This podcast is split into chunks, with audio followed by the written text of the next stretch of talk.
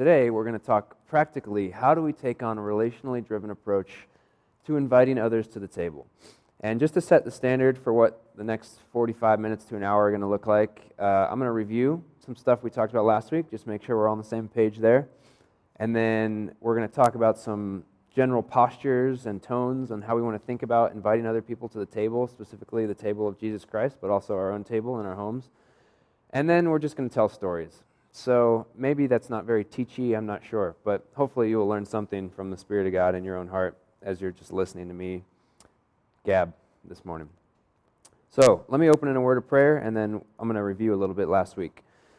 Lord, thank you for this morning, and thanks that you're good and true, and you are the teacher. You're the one Lord, and you draw people to yourselves, and thank you that you've invited us into that process and asked us just to love the people around us. So, Lord, we receive your love first. We say yes to what you're doing in our lives and in the lives of the people around us. In Jesus' name, amen. All right, so I'm going to speed through what we talked about last week just to get us all on the same page. We asked the question why would I want anyone else at my table?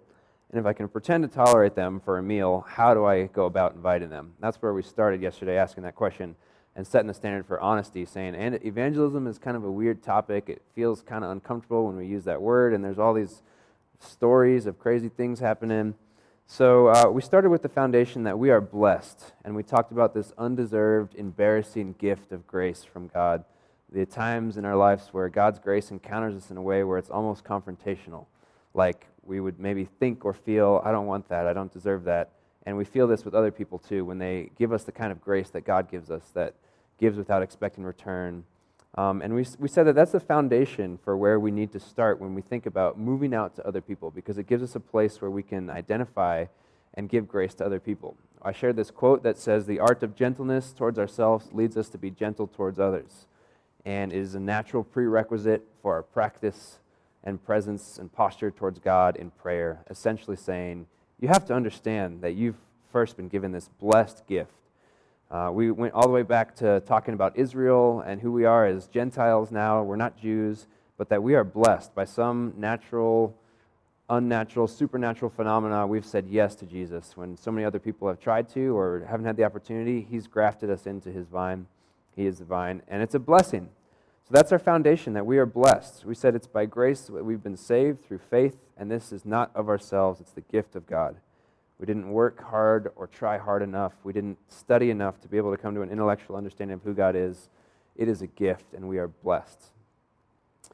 Uh, we spoke a little bit of the Abrahamic covenant all the way back for Abraham. God's first promise, one way to understand it, is that we are blessed to be a blessing. So there is this second part calling that says, Because I selected you, Israel, just because I, you're chosen, that's it. I, you're the ones I chose. Now, through you, the whole world can come to know me. So it always was an evangelical approach, if you want to think about that. God was always looking to invite other people into his story. The second part we talked about last week was brokenness, and we talked about weakness, humility, and love. We read the scripture that says, My grace is sufficient for you, for my power is made perfect in weakness. Therefore, I will boast all the more gladly about my weakness, so that Christ's power may rest on me. That's in the book of 1 Corinthians. And we spoke a little bit and talked a little bit about brokenness and how when we understand our own brokenness and move away from this Protestant ethic that says if I am good enough and I do the right things and I pray well enough, then I will be loved by God and I can be the blessed type. If we move away from that and understand really, truly, we're broken beyond repair, it is only His power that can enable us to live the holy, righteous lifestyle that He asks us to. If we can identify with that brokenness, and uh, just sit in that place of weakness, then we can identify with the brokenness in other people. And rather than saying, I've got what you don't, let me give it to you, we can say, You're broken, I'm broken. Great. Uh, we identified evangelism when we were talking about brokenness as one beggar sharing with another where he found food. And talked about our story. And when we evangelize, it might look more like just talking about who I am and what happened to me when God encountered my life. That's one, one way to think about evangelism. And then we moved on to the givenness. So, using this language, blessed, broken, and given, that we do at New Life Downtown as our way of thinking about our call into the world or, or worshiping, connecting, and serving at New Life Church. Givenness, we talked about all the way from Genesis 12 to 1 John. We're living out the Abrahamic covenant in the whole of the law through this one command to love. Um, 1 John John is, is speaking through that book, and he is saying all of the law can be summed up in this one command to love your neighbor as yourself, or, or to love others. We talked about this scripture in 1 John 4 that says, The one who fears is not made perfect in love. We love because he first loved us. This is going back to that blessedness that he loved us first. We didn't work hard to receive that love. We talked about fear and shame and guilt being really strong motivators. And this scripture helps us learn that if fear is something that we're using to help um, draw people into the saving grace of who God is, then maybe it's not quite the right type of motivator because this scripture says there's no fear in love. So uh, we, talked, we, we spoke of some examples like maybe the fire and brimstone type preaching that says, Look how hot hell is. My hand is burning over this fire. And can you imagine your whole body burning like this? Buy some indulgences and you'll get to heaven. That's sort of a fear based incentive to uh, go. And, and we said, no, that's not what we're talking about when we're talking about evangelism.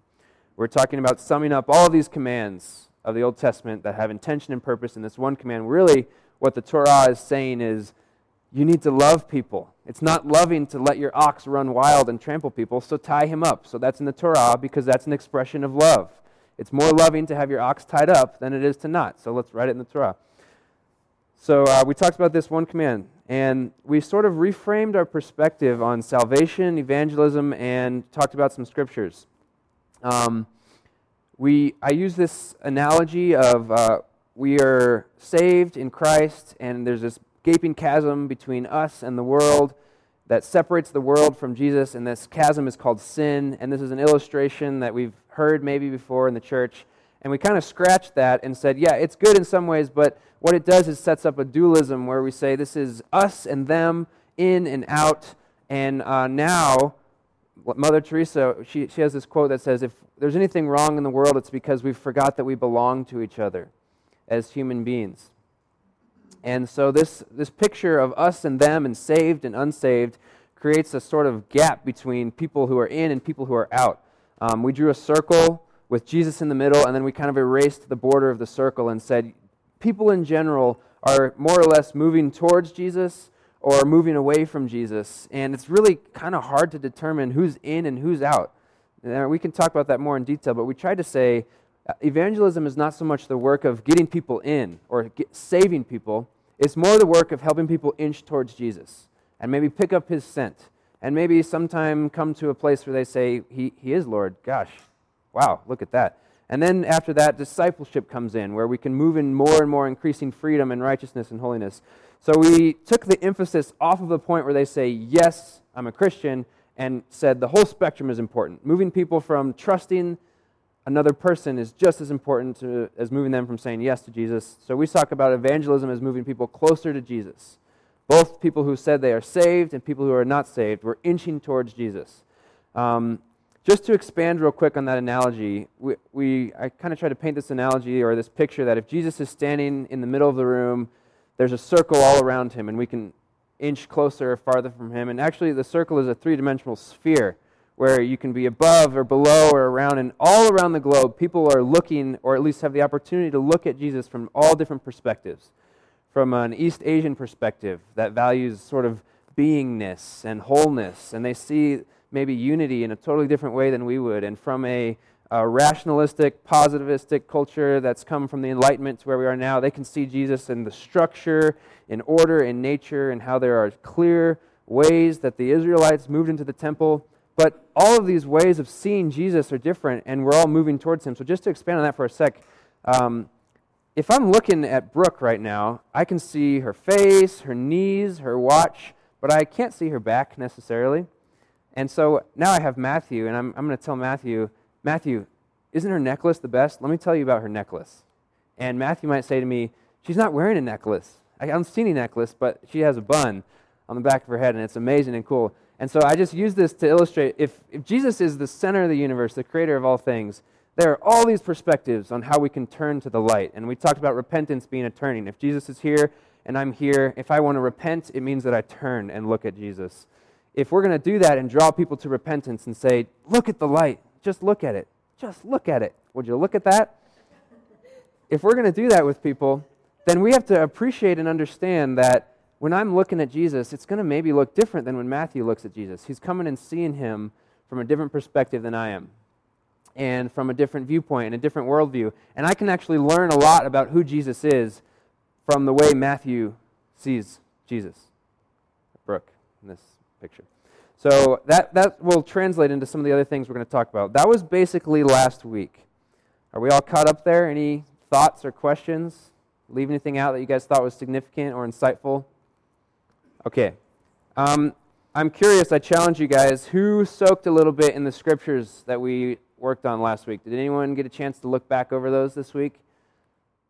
Yeah, she just said it, it, it helped her to hear other people's perspective. What we did last week was took different scriptures and then talked together and then shared our own insights. And because we all have different perspectives from looking at the scripture and Jesus, we can learn from each other. Uh, quick recap we talked about Mark 6 this idea of being interrupted by compassion. Although Jesus knew that he needed to withdraw and go to the mountain and be with the Father so he could receive his blessedness as the Son, even though he was doing that what was right, he was going to his quiet time, he was going to church, whatever, still he allowed interruptions in his schedule. He saw the people and was moved to compassion, and he had compassion on them. We talked about how Jesus then empowers the disciples to go and break bread and says, You feed them, disciples. You're the ones who need to feed them and uh, they're kind of overwhelmed. But we, we talked about shifting this burden of, oh, there's all these thousands of people. How are we going to possibly feed all these thousands of people? Or, oh, there's so many homeless people. How are we going to help these homeless people? Or, child abuse is crazy. Like 80 to 90% of the people in the prisons are coming from foster care. That's so overwhelming. And rather than being paralyzed with that need or that the, the need is bigger than us, we can say, Jesus, it is your role to fix and heal and convict, and our role to love. So I shift that burden from you from my shoulders to yours because your yoke is easy and your burden is light. And I don't need to carry that. And that actually empowers me to fully engage with loving this person in front of me because that's where you've called me, is this person right here, right now. So that was in Mark 10. We talked about Luke 10 when Jesus sends out the disciples to do altar calls and save people's souls. Uh, actually, not really. He doesn't send them out to do that. He sends them out to tell people the kingdom of God has come near. He doesn't say, Go and win converts to Christ. He says, Go and proclaim that the kingdom of God has come near. Go tell them that the sick are healed, the dead are raised, the hungry are fed. The kingdom and the ethics of the way the world works when its rightful ruler, the King Jesus God, is set in throne, which he did when he ascended. When that happens, the kingdom of God, it's coming near. When that happens, people have plenty instead of lack. And there's equality among us and there's unity and harmony, and peace reigns, and the lion lays down with the lamb. That's what we're meant to do. When Jesus sends us out, he says, Go talk about the kingdom of heaven. Go tell people that it's near. We talked about Colossians 1 9 through 12 and said, As you learn more and more about how God works, you will learn how to do your work. And we emphasize the significance of knowing Jesus as we know Jesus, we start to understand how to know other people and how to relate to them in a way that looks and sounds and feels like Jesus. We spoke about Matthew 28 and we also spoke about 1 Thessalonians chapter 1 when Paul says the word of the kingdom is out because you are the message. You didn't have to say anything. Your lives were such a demonstration of what Jesus is like. People are talking about it. And that's kind of what we're inching towards. So that was last week. This week, we're asking the question how do we take on a relationally driven approach to inviting others to the table? Um, that, and those are Evan's words that I'm trying to fit into here. So, basically, what does this look like practically? How do I go talk about Jesus? How do I evangelize? Practically, what does this look like? I'm going to put a slide up here, and this is just the only slide for today. And this is what hopefully everything can come back to you. So if you're taking notes, uh, this is for you. Here you go. We're going to move through this today, and this is pretty much it. Um, and I'm going to talk about this briefly, and then we're just going to tell stories, and I'm going to let you piece together how this slide fits into the stories that we're talking about. So maybe some critical thinking for you. Three core assumptions. Dave Andrews is a community developer in Australia. Um, he's helped to lower uh, the, the uh, people who don't have homes in his community significantly over 20 years. He's committed to spending less than 10% of his time away from his block because he wants to be present in the lives of the people around him, his neighbors. So if he travels, it's only 10% of his time. He brings three core assumptions into every environment that he goes into. And these core assumptions are this one, this person is created in God's image. When I'm talking to someone, we're looking at uh, like pre fall Adam and Eve, where God made man and he said it is not only good, it's very good and he put his mark on us. So when we are talking to another human being, something that should ring true in our hearts is I'm speaking with someone who's created in the image of the eternal, beautiful God. That's the first assumption. This shifts it a little bit from saying we all have a fundamental fracture and we need to be fixed to saying we all are fundamentally created in the image of God and have beauty and eternity within us, and we need to help understand how to recognize that. How can we see what's beautiful in you rather than see what's broken in you and then repair you? Although that, that does happen, but remember, Jesus is the one who heals and convicts and teaches in a way that only He can. So I'm not, I'm not trying to say there's no healing, there's no brokenness that needs to be fixed. Surely, surely, surely, we have messed up stuff going on as a result of sin. And surely, surely, surely, only Jesus can heal those things. At least that's been true for me and everyone that I know or ever met in life. So um, so that's the first fundamental assumption that we walk into when we're thinking about evangelism is people are created in God's image. The second is that the Spirit of God is already at work in any context I am in. When I go into my office, when I go into a uh, nightclub that's raving full of people, or if I go into a church service, or if I go into uh, uh, whatever, whatever context you can imagine, the Spirit of God is at work there. This is what we talk about theologically when we say God is omnipresent. He's everywhere. Everywhere that there is, He is. He exists everywhere, which means we can't go somewhere that He's not, which means that it would be pretty hard to bring Jesus to a neighborhood. You actually sound kind of silly when you're saying that because He's already there. You can't bring God anywhere. What you can do, though, is go where He already is and agree with what He's doing.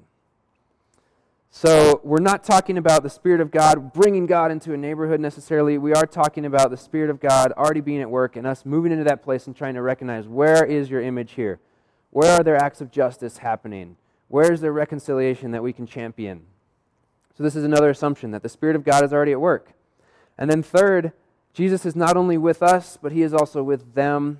trying not to use the us them language, but what this says is if there's someone that we feel like we need to evangelize, or someone that uh, maybe is far from Christ in our mind, we need to remember that the Spirit of God is at work in them.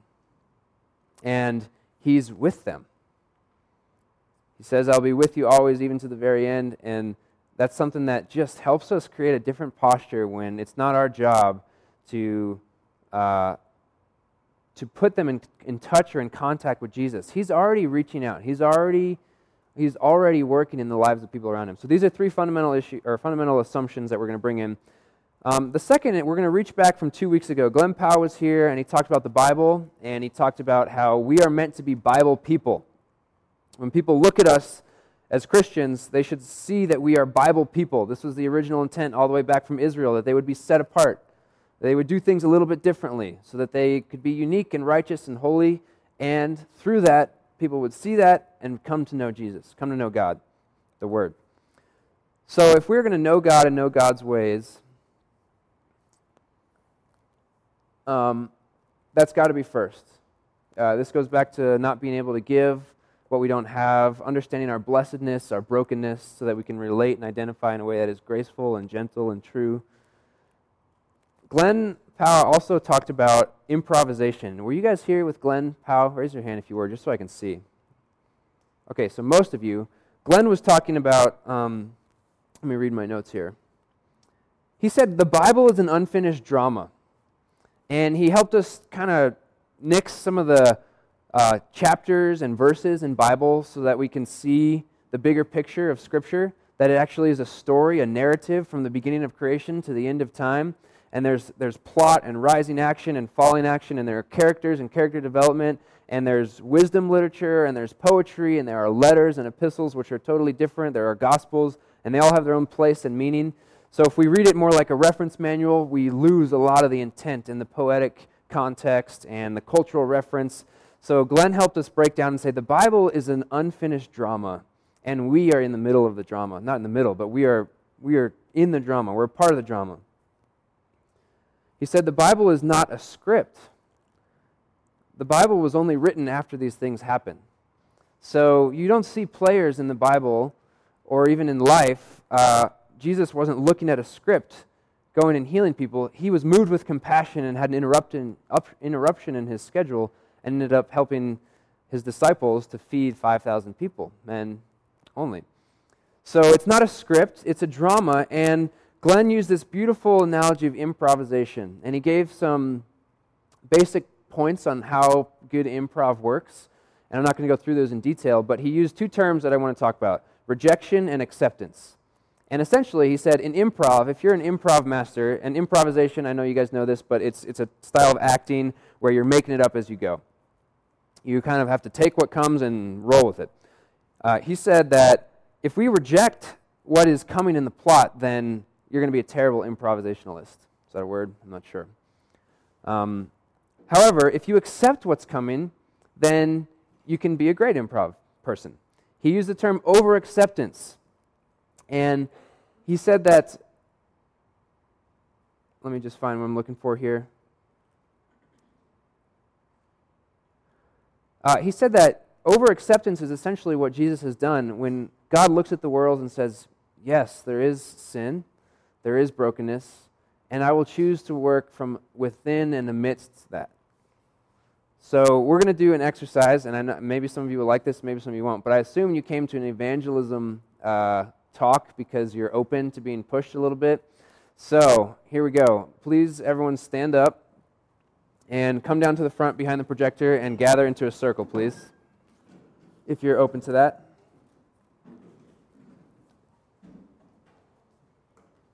Look at this. We're at church, standing, looking at each other. Cool.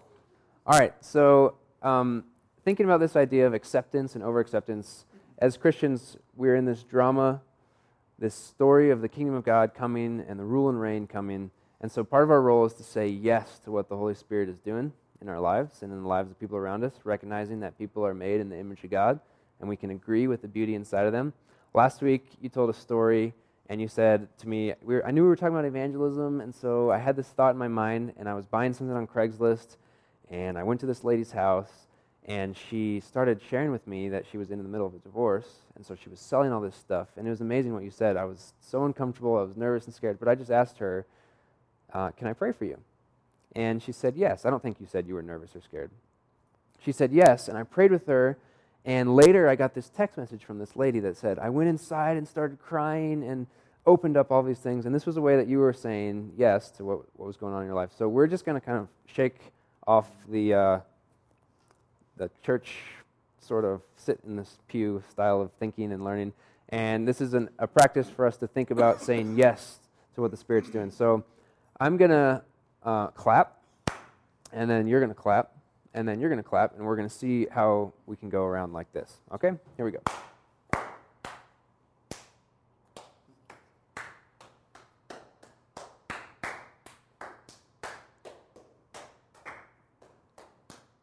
Pretty good. All right, let's see if we can go a little bit faster now. Ready?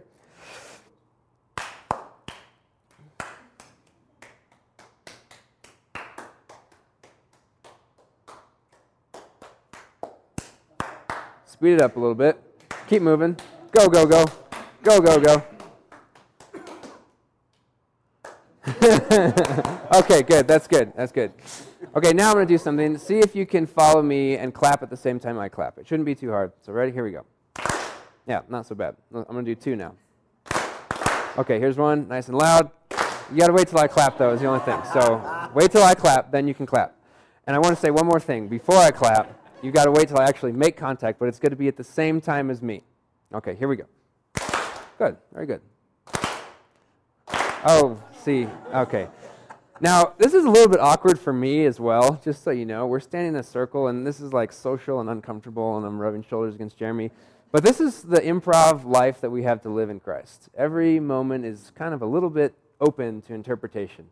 And there's an opportunity for us to improv with the Spirit of God and say yes to what He's doing. So, um, we're going to do something where we go around the circle, and I'd like everyone to say yes in a line. Just, that's all you're going to do is say yes. And essentially, this is modeling that we want to say, Yes, God, I agree to what you're doing in the world. I want to agree with that. And I say yes to the people around me. Everyone in this room, I want to say yes to you. Just yes. I say yes to you. It creates a posture of openness, a posture of acceptance that Glenn was talking about two weeks ago.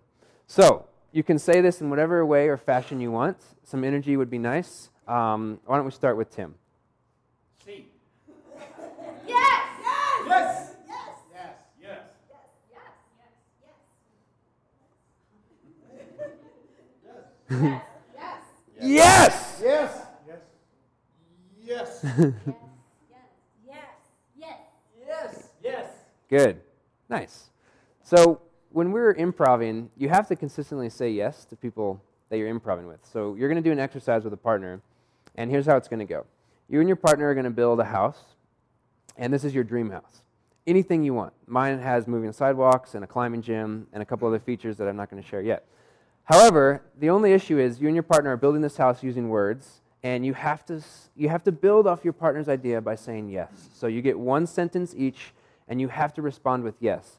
Now, let me give you an example of what we like to do just sort of naturally and comfortably. Um, I might walk into an environment with my neighbor, and I know they're not believers, or at least I don't think they are, and they're just loud and noisy, and it's easy for me to use the word but and redirect the way I want things to go. So maybe let's just do an example. Um, Tim, why don't you start talking about the house that we're going to build? That we're gonna go. Yeah, you and I, we're building a house. It's gonna be pink. But I don't really like pink, so it's actually only going to have pink trim. So can you see how I redirected it to fit my mold right there? If I say yes, I have to affirm what Tim is already doing and really believe he's created in the image of God. The Spirit of God is at work in the context of this pink house.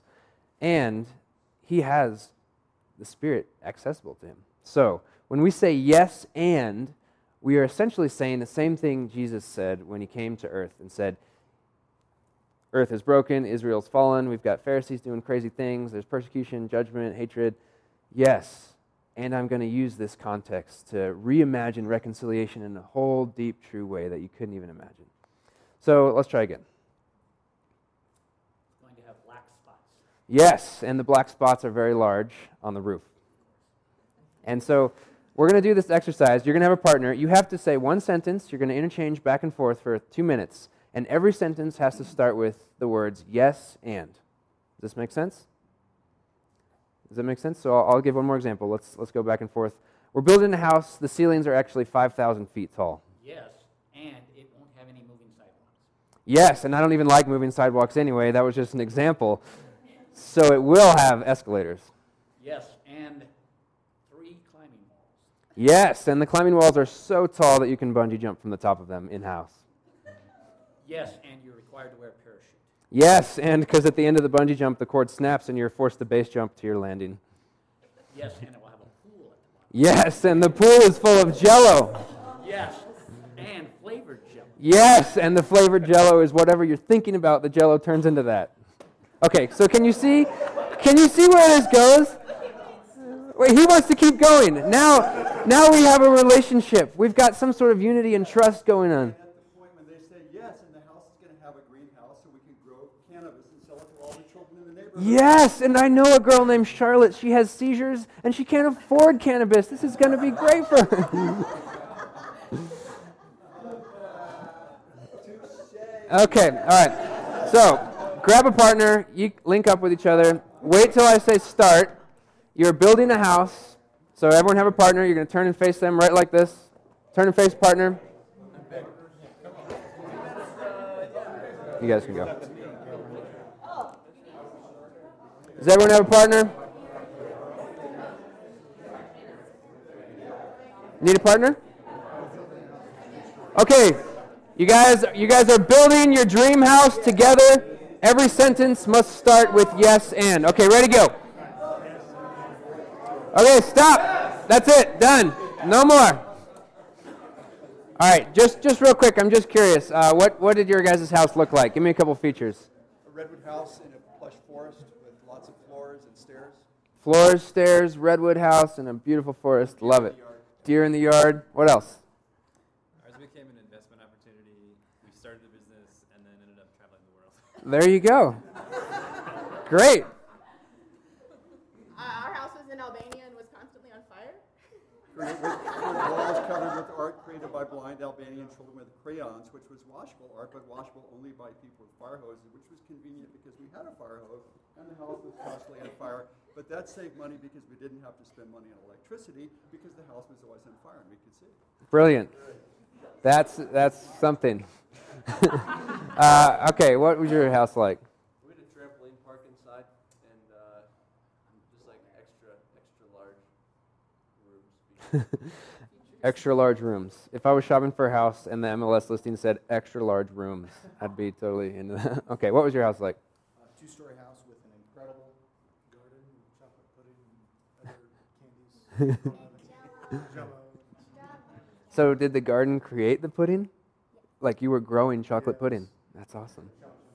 Okay, cool. You guys can sit down. Thank you for uh, humoring me here for a sec.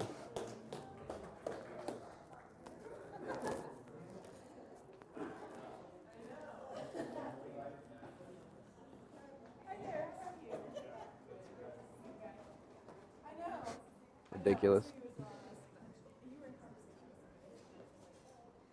So, can you guys feel the difference in the room when we get down into the environment with other people and we just say yes to them? We, we affirm their identity as a beautiful person created in the image of God. We affirm that the Spirit of God is at work in whatever sentence that you're saying right now. There's something that's good in that that can be redeemed and reconciled. I said that when I said yes to teaching Bible study. I said, I'm not really into the classroom setting, the guy up front and the people in the chairs, and that's not very conducive. Yes, I have this classroom, and there's this beautiful space up front. There's always space to redeem and reconcile something, to look and feel and smell a little bit more like the kingdom of God. Hopefully, that exercise gives you just a, a physical manifestation of what I'm, what I'm after here. Um, this is what God says and does. He says, Yes, I see sin and evil, and I'm going to work within that and bring a son and a savior who can redeem all things to himself. He over accepts. And this is sort of what we're called to do as we are in this drama of the narrative of Scripture, going on through Acts to where we are now. He somehow, God, God somehow takes our everyday life circumstances, us and other people, and He weaves them into stories of redemption. And this type of mindset, this creative, just there's open, there's possibilities for hope here. We have to have this posture if we're going to evangelize people. We have to be able to say, there is space here for healing and reconciliation and redemption. It's not too far gone, and it's also not my role to fix them. Let me, let me learn and understand what's going on in your life and say yes to where the Spirit of God is at work. Because even though growing cannabis in the house maybe isn't aligned with what God's will and intention and purpose is in the world, depending on who you ask, it could be His will and intention to allow healing and hope to come to people. So let's help use that as a medium for that. Yes, and. Now, I think evangelism or telling people about Jesus or introducing people to the church or however you want to think about it, telling the other beggar next to you where you found food, or helping him say, My life was like this. I was the biggest skeptic in the world, and Jesus healed me. He, he made my heart soft. That happens because something amazing happens when we met the creator of everything. When we encountered Christ in the dark night of the soul, or at the altar call at the church, or from the street preacher in Manitou, or through scripture reading at night, or through your audio that you listen to, whatever, however it is that you met Jesus, there was maybe a time or a season where something shifted in your heart. And what happens is we become unable to carry on life as we once did. Um, patterns start to feel like maybe we shouldn't think or do that way, or maybe there's con- some conviction built for us to love people in a way that's different from, from someone else. Here's a scripture from Revelation 4 8. This is a vision, and there's these living creatures with wings and crazy things going on, and they've got eyes all over their body, everywhere. Can you imagine that? Uh, I, I can hardly imagine that. I've got two eyes, and I see enough. But if I had eyes everywhere, I imagine this is some sort of illustration to say these creatures could see the full manifest glory of God. They could see behind him and in front of him and around him. These creatures, they could take in all of who Jesus was. And here's their response Each of the four living creatures had six wings and was covered with eyes all around. Even under their wings, they had eyes. Day and night, even though they had the fullness of God revealed to them. Day and night, they could never stop saying, Holy, holy, holy is the Lord God Almighty, who was and is and is to come. What comes out of them is just, Holy, holy, holy is the Lord God Almighty. Holy, holy, holy. And it just comes and comes and comes. This is meant to be what comes out of us in some ways as we continue to encounter the living God here and now. We come to church and worship, and we move away from church this afternoon with this, with this posture of holy, holy, holy is God. And it comes out of us. So I'm just going to tell some stories now. And maybe it will relate to this or anything we've talked about. I, I hope it does. A quick note on being versus doing. Uh, there, there's a lot of conversation about are we are we meant to do? Are we meant to be? Philosophers go back and forth on this. Um, the being, people are being diminished more and more, and the, the doing is something. Let, let me just go on. We need to be secure in our identity, yes, as one who's loved by God, and to simply receive affirmation and identity as I am the one loved by God. I don't need to do anything to be loved. I don't need to do anything. I am one who's loved by God. Yes, we need to have this uh, attitude and posture of I am a human being. I'm not a human doing. I, I be. I exist. It's who I am. And who we are necessarily translates to what we do. Who we are translates to what we do, which is why we have to understand our blessedness and our brokenness so that can translate to what we do and how we act. Um, now, the moral conviction or the scriptural conviction here is we are called to do, we are called to love. So, this is not only does God say, Go love your neighbor, fulfill the whole of command in loving others, because He commands it and He's God and we're not, but He also says this for very good reasons. He, know it, he knows that loving others invites us into life in a way that we don't even know is possible life to the fullest. And so God says these things for very, very good reasons, just like the ox. It's bad if your ox kills people, so tie it up. That's a good reason. Jesus says the whole of the law can be fulfilled in this command to love others, just be, because it's a command, yes, but also because he knows this opens us up to who we are. When we love other people and choose to serve and love, it wakes up something inside of us that says, This is what life is all about. I, I, I didn't know this was in me. And First John says, Whoever does not love does not know God because God is love. So if you're in an environment where love is not becoming as natural to you, that might be because you don't know God in that situation. Your eyes aren't, aren't open or he hasn't revealed himself to you. And, I know life is tricky, don't, don't get me wrong. But um, if it's hard for us to love, we might not be as close to the heart of God in that context as we think we are. Love must always precede other things. And so, yeah, let me give an illustration here. Um, imagine a raft on a river, and I'm just going to use this for illustrative purposes because I don't want to get too far away and say all we do is just walk around loving people. There's never a chance to proclaim the gospel. We don't need to preach. Uh, nah, scripture. They'll they'll read scripture if they want to. Definitely don't want to go that way. So I'm going to use this illustration. Uh, I'm, I'm walking on a river, and this river is beautiful. It's amazing. There's vines hanging. And about two miles down the road is a massive waterfall, hundreds of feet, jagged rocks at the bottom, impossible to survive if you fall over the waterfall. So uh, I see these rafters moving. They're on a raft, and they're floating down the river, and they seem to be having a good time.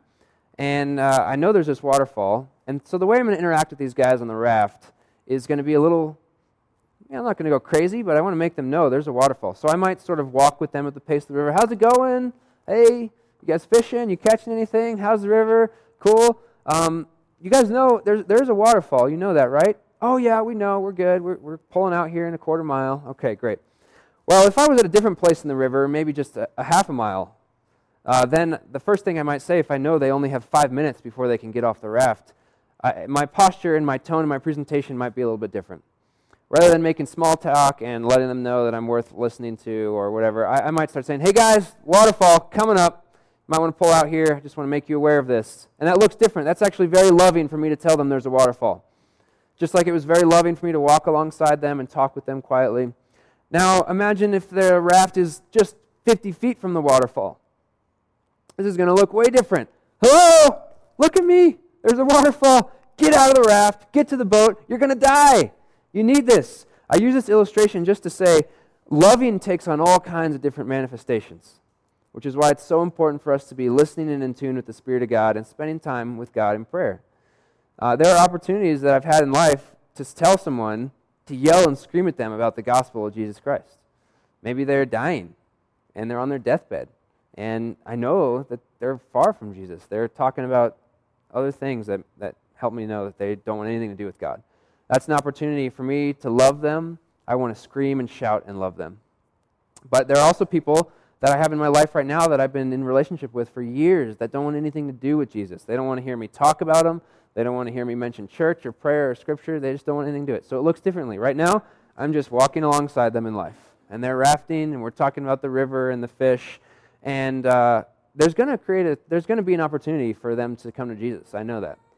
Whether it's happened already and they've rejected it and there's more to come for them to say yes to, or maybe that's going to come through me when they say, Why are you still walking around with me?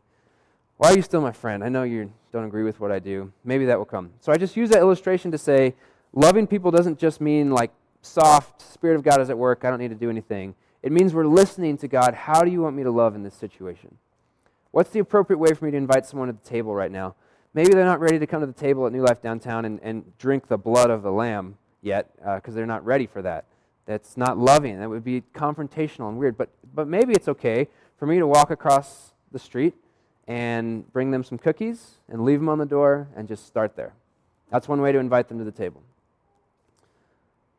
So I'm just going to tell some stories here of uh, when people have just given an opportunity to overcome evil with good.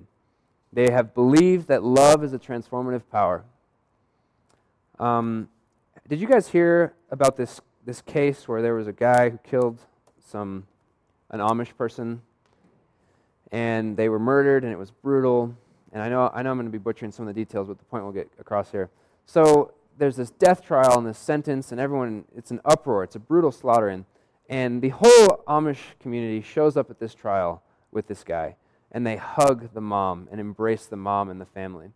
And I think maybe it was the guy, I want to say he ended up committed suicide in the end, or maybe it was right after. But the, the bottom line of the story is this community said, yes, this is bad. This is not Yes, our son is killed and we want him back. Yes. And the kingdom of God has come near. And there is hope and healing for reconciliation. And you are to comfort those who need comforting among you. So this community wrapped around this family. They were at the funeral of the kid who killed himself. They brought pies and cakes. That's one example. There's, a, let me tell one that's personal here. Um, I had a friend who was not a friend, he was a person in my life, and he was just really mean. And he was touching on insecurities in me that were, I didn't know were there, but he would, he would, uh, I was in an environment where I was living with 30 other people for about six months, and we were on mission together. And there was someone who was just extremely abusive to me, spiritually and emotionally, just really hurt my feelings a lot, made me question my identity. And I knew he was wrong. I knew he was wrong. So I, would, I remember praying God, this person I think is wrong, even though I'm starting to believe is right because this abuse is happening and I'm, I'm starting to really believe I am what he says I am, but it doesn't seem to be what you say I am, so I'm confused. God, can I just talk to this guy and just tell him like he's wrong? This seems like a really appropriate time for some healthy rebuke here. It's going to offer freedom for me, freedom for him. He's hurting people, including myself. I'd love to just tell him this isn't how Jesus would have things done, brother, out of love. And I would sit and just wait on God because I, I was so twisted up and confused. Sit and just listen. And I only heard one thing just love Him. And it wasn't love Him, it was just love Him. And so for me, I took that to mean no, don't go talk to Him about that stuff yet. Just love Him. And I would say, okay, I'll do that. And I go on another week, and my spirit would sink lower and lower. and um, then I would pray, okay, God, I think I'm going to go tonight and talk to this guy and I would just feel in my soul, just love him. Just love him. And so I would love him, love him, love him, love him in whatever ways that I could, just being his friend, being open to him, inviting him to go climbing, and all these things. now, the, the mistake I made there was I didn't include other people in this community. So I went on for way too long believing lies that weren't true about myself. So, you know, as soon as I got with some friends, they started to say, no, that's not true at all. You're, you're a son of God. They spoke identity and destiny into me. So that was a component I was missing. But fast forward, we're in a different country now. Me and this friend traveled with a group of others to a different country, and uh, it just got more and more severe. And we finally had a conversation where I got to see a little picture.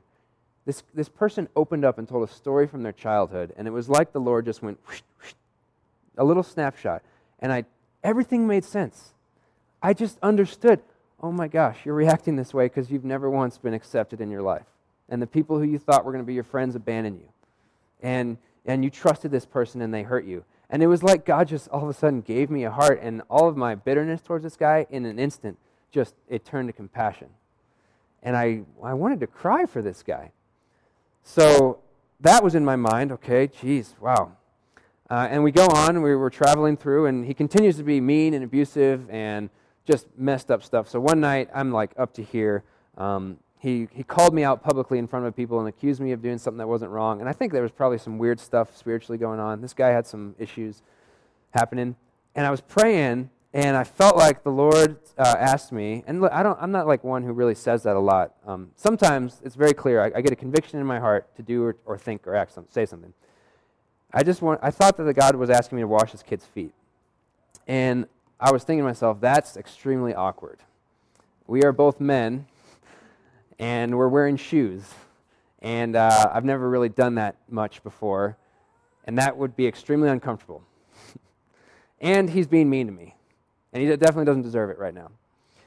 So, stewed on that, stewed on that, and it was one of those times in my life where you just can't get away from it. You're trying to wrangle out of God's will, and you're trying to rationalize, and that's, I think it's fine, that's for a different time, uh, it's not for right now and it just it gets enhanced and enhanced. And kind of like this game up here, where it's a little bit awkward at first, and you're standing in a circle wondering what's going to happen, and you need to you need to initiate this conversation about this house you're building. I finally just told this kid, "Hey man, let's go on a walk. I want to take you down to the beach. Let's just walk, talk." So we're talking, and I said, "Would it be all right with you if I wash your feet? I know that's kind of weird and different. I don't really know what that's like." And so we went to the beach, and of course, the tide was out, so the beach was totally a mile away, and it was muddy, like this thick. Just, oh, well, I'm not hearing from you, God, clearly. That's wrong. Well, I think I needed to do this still. So I said, Stephen, would you mind if I just carried you out to the water? So I put him on my back, and I took my shoes off and tromped out in the mud. And this is like the kind of mud when you step in it, it starts to smell bad. You know that kind of mud. And we're walking out there, and I don't know what's going to go on here. So I, I, I had a. Uh, sweatshirt around my waist. I put it down on the ground and set him on the ground and washed his feet in the ocean, picked him up, brought him back, and we didn't really talk about it. Thanks, man. That was really powerful. We prayed together. No big deal. We go about the rest of our time, and uh, it's fine. We're, we're sort of our friends. We're starting to trust each other. This program ends. We go home. He lives in Texas. I live in Colorado. Great. Well, about six months later, after I've processed some of these things with my friend and a different friend and my soon-to-be wife, Brooke, at the time, and I'm sort of like healthy again, I get a call from this guy. Hey, man, how you doing? Oh, buddy, doing fine. how are you? We're making small talk, and uh, I was going on a trip to New Orleans, and he says, "Wow, that's really cool." And just sort of out of nowhere, I said, "Yeah, you could totally meet us there. It'd be great." Oh God, why did I say that? thinking, of course, he's not going to meet us there.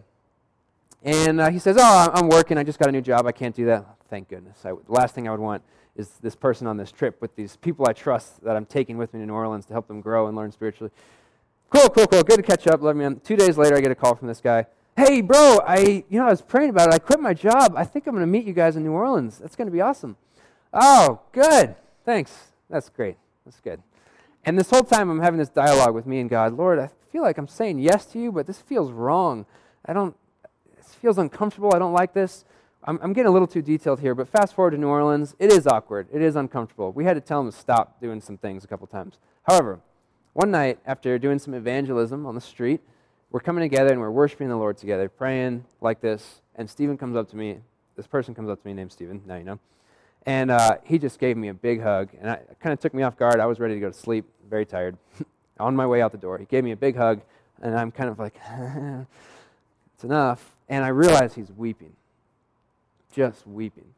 And he's wetting my shoulder with his tears and squeezing me like really tight, really, really tight. Um, and then he asked me, Can I wash your feet? And I said, Oh, gee, I'm pretty tired, but sure, man, go ahead. So he, he had this basin ready, prepared, and he washed my feet. And uh, he's just literally weeping. This went on awkwardly for like 12 minutes, literally wetting my feet with his tears. I didn't know that was possible, but I saw it happen. And he's crying, and there's snot and goo, and he's washing my feet, and it's awkward because I'm very ticklish, and I don't like, I don't like feet anyway. I am not a foot person. Ugh. And he gets up and gives me a hug and says, "Brother, when you washed my feet in Thailand, you were you were Jesus to me." And no one's been like that for me before my whole life. Now, I tell this story for a couple reasons, but mostly to say uh, this, this saying yes to the Spirit of God, it's going to work out in ways that we have no idea. It's, it's going to work out in ways that are powerful and reconciling and healing and true. And what you need to do, what you be, need to be willing to do, is just say yes to the Spirit of God. Just say yes that. Yeah, you got a question. I see your mind going here. Yeah.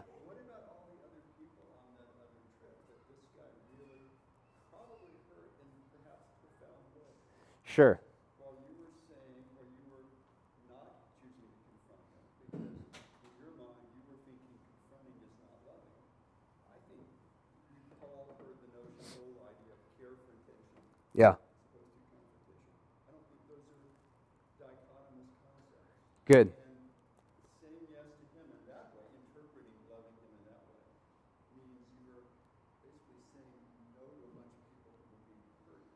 That's Good. Yeah, I don't think you're missing anything. I think you're right on. So if we have an opportunity to keep people from being hurt, I think we need to, for sure. Now, uh, the environment, you, would have to understand where we are and what's going on. I really don't think he was hurting anyone else. Um, it was mostly loving towards other people and. Yeah, in my mind, I was praying with God, Lord, he could be hurting other people. What's going on? But I, I, I didn't create space for him to continue to keep hurting people. And I would go and try and sort of talk to him. We, let's talk about this after, because I just got a couple more minutes.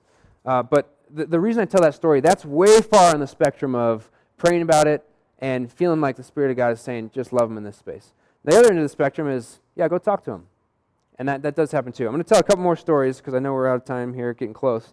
Um, here's a very practical story of some evangelism. My brother in law, Matt, just seeps Jesus. You're around him, and he just, he's like Jesus. So he gets this knock on a cold, cold winter day from someone who is uh, selling something at his apartment complex like three years ago. This guy says, Hi, uh, do you want to buy my whatever? I'm selling this. And Matt says, Definitely not. Don't want to buy that. However, it's freezing out. Would you like a hot drink?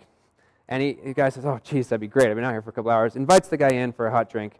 Um, they get to talking. Matt naturally just has a guitar in his hand, so he's, he is always just strumming and plucking, and that's way far from how I am. But he, uh, is strumming and plucking, and they get in this conversation, and this guy wanted to be a country singer, and so he gives him the guitar, and he starts singing some country. And then Matt has another guitar he pulls out, and the only real chords Matt knows are worship songs, or real songs, at least back then. So he starts kind of plucking. They get another knock on the door, and it's another salesperson selling the same thing. And this girl looks in, and she goes, Oh, you already got here. Okay, I'll go to the next house. And Matt says, No, no, come on in. We're not talking about that. Fast forward a little bit. They're in their room playing these old worship songs and hymns that only Matt knows. And the girl picks up and says, I know those songs from when I was a kid. I hate church. I hate it. But I love that song. It's comforting to me for some reason. Somehow, the Spirit of God orchestrated an opportunity for worship with these two salesmen over a hot drink. They're in tears. They cry. Matt prays for them, hugs. They're on their way. Just a small picture of how evangelism came naturally when Matt saying, There's a salesman on my door. I don't want to talk to this guy. I have a lazy Sunday planned. Yes, and it's pretty cold out and this guy is clearly cold, and you know the Spirit of God is in me. I wouldn't mind helping see where it is in this guy. Um, real practically, I have a neighbor named Susan. I used to have a neighbor. We lived in Manitou for about two years, my friends and I, and I had some people praying for me that no witches and demons would come get us. So they didn't. So I guess their prayers worked. And we were in Manitou, and my neighbor Susan lived across the street. And the first time I met her, she said, "Oh yeah, I'm, I'm throwing a Halloween party at midnight." and we're going to have a cauldron and we're going to cook some stuff up. It's going to be amazing. Okay, great. That's very good. Thanks, Susan. Maybe I'll stop by, maybe not. And she was sort of closed. She would close her door every day. So I just got in the habit every day. I'm walking by my house. Hey, Susan. Turn my back. Don't give her an opportunity to talk to me. I don't, I don't want her to think I'm creeping up on her grill or anything like that. Hey, Susan, for about two or three months. After a while, she starts waving back. And then after a while after that, hey, Bobby, let me show you my new flowers. Start talking about her flowers Fast forward a year, Susan and I have this real cool, weird relationship, and I just love her so much, and she loves me. And uh, we invite her to church, and she comes to church. Turns out she went to church when she was younger. She knows the songs. She came to the Easter play with us. Sometimes we have parties at our house, and Susan comes, and she always is the one to bring the wine. Thank you, Susan. You brought wine. Uh, it's just a small example of me saying, Here's what I have. I think right now this is the time for me to walk alongside. So I'll just say, Hey, Susan. A couple months go by. This lady is a widow in every means of the word. Um, and she's one of my good friends, and I think she's closer now to, to God and the church than she has been in a while, just in part because of what God's been doing in her life. Uh, there's another story of Adopt a Block, a ministry that Matt and Amber and New Life is, and Dream Centers are doing, and this is a little bit more practical. They walk door to door and say, Hey, we're here with Dream Centers and Mary's Home. We love this community, and we've got some food. I'm wondering if you guys could benefit from some food. And they hand out a bag of food, and they say, "What's going on in life? How you doing?" They talk about what needs they might have if they get there. Sometimes it's just, "Yep, bag of food." Door closes. Sometimes it's, "Yep, how's it going?" By the way, we are Christians. Uh, would it be be fine with you if we prayed for you? Most of the people say, "Yeah, please, I need it. I need it. I need prayer." And they pray for them, and it's slowly becoming a presence in the community. So that's just some stories there. Um, I have a lot more stories that I wanted to get to today, and I found myself talking more than normal. But let me end with this. How do we take on a relationally driven approach, inviting others to the table? If we can assume that the people that we are inviting are made in the image of God, that the Spirit of God is already at work where they are and where we are, and that Jesus is with them, then we're doing something right if we can adopt those mindsets. We can say yes to what God's doing in their lives and see Him start to move and transform. It's important for us to know God and know God's ways uh, Glenn Powell said we are to be Bible people. So we need to understand our brokenness and our blessedness as sons and daughters of God. So the first thing for evangelism is know God, know His ways, pray. Pray for people, pray for yourselves. Understand what it is that the kingdom of God is. What is the kingdom of God? When I'm proclaiming the kingdom of God, what is that? Why is forgiveness important? Why is washing feet something that He says, go and do this? Accept another story this acceptance that Glenn was talking about. I affirm, I say yes to where you are. Um, and this one right here is really important. Pray for people in circumstances. If we are in a, in a position where there's just like a lot going on, prayer is going to be the secret key that unlocks whatever it is. Lord, I have no idea how to interact with Susan. She is, seems like she bakes cauldrons on the hill and closes her door when I see her. Lord, I just pray for Susan. Soften her heart give me an opportunity to love her and talk with her. I pray for her, Lord. If you guys are committed to praying for people, the evangelism will come naturally. And then just love other people. Whatever it looks like in that situation to love people, love. I know every single one in this room will have an opportunity to present the gospel to someone in the next 60 to 90 days. If you guys are looking for it and you're open for it, I know that happens. So pray. Pray for others. And the prayer, the scripture we prayed last week in Colossians said, Pray that there might be an open door for me to proclaim the mystery clearly so if you guys are open to it, you're willing to do these things, I think you'll see a lot of cool stories happen. Thanks for sticking with me for two weeks. Appreciate it. Let me pray for us and for our friends and neighbors, and then we'll be done. Lord, thank you for these people. Uh, thank you that we are made in your image, God, and there's so much beauty in this room and wisdom and insight and stories. Lord, thank you for the people in our circles at work and school, in our jobs, our families that are far from you or looking at you from a different angle, a different perspective. We pray for them, Lord. Soften their heart. Help them be open to what your Spirit is doing. I know your hand is reaching out to them. Help them to turn and see that. Lord, give us wisdom if there's something that we need to rebuke someone of and love them by saying, You're hurting yourself. You're hurting others by doing this. Turn, look at the light with me. Give us wisdom on how to do that. If there's an opportunity for us to just wave a hand and say hello to someone who hasn't said hello to in a while, give us wisdom to see that. And Lord, open our eyes to your scripture. Open our eyes to the word of God. Help us see where we fit in the drama the narrative of Scripture. Help us see what the kingdom of God is and what you're doing in our cities, and our communities, in our church, with the people we volunteer with. Help us see where you are there, Lord, and agree with you and say yes to what you're doing. In Jesus' name, we pray. We need you. We love you. Thank you for our blessedness. Thank you for our brokenness, where there's space for you to be strong, where we are weak. Amen. Amen. All right, thanks, guys.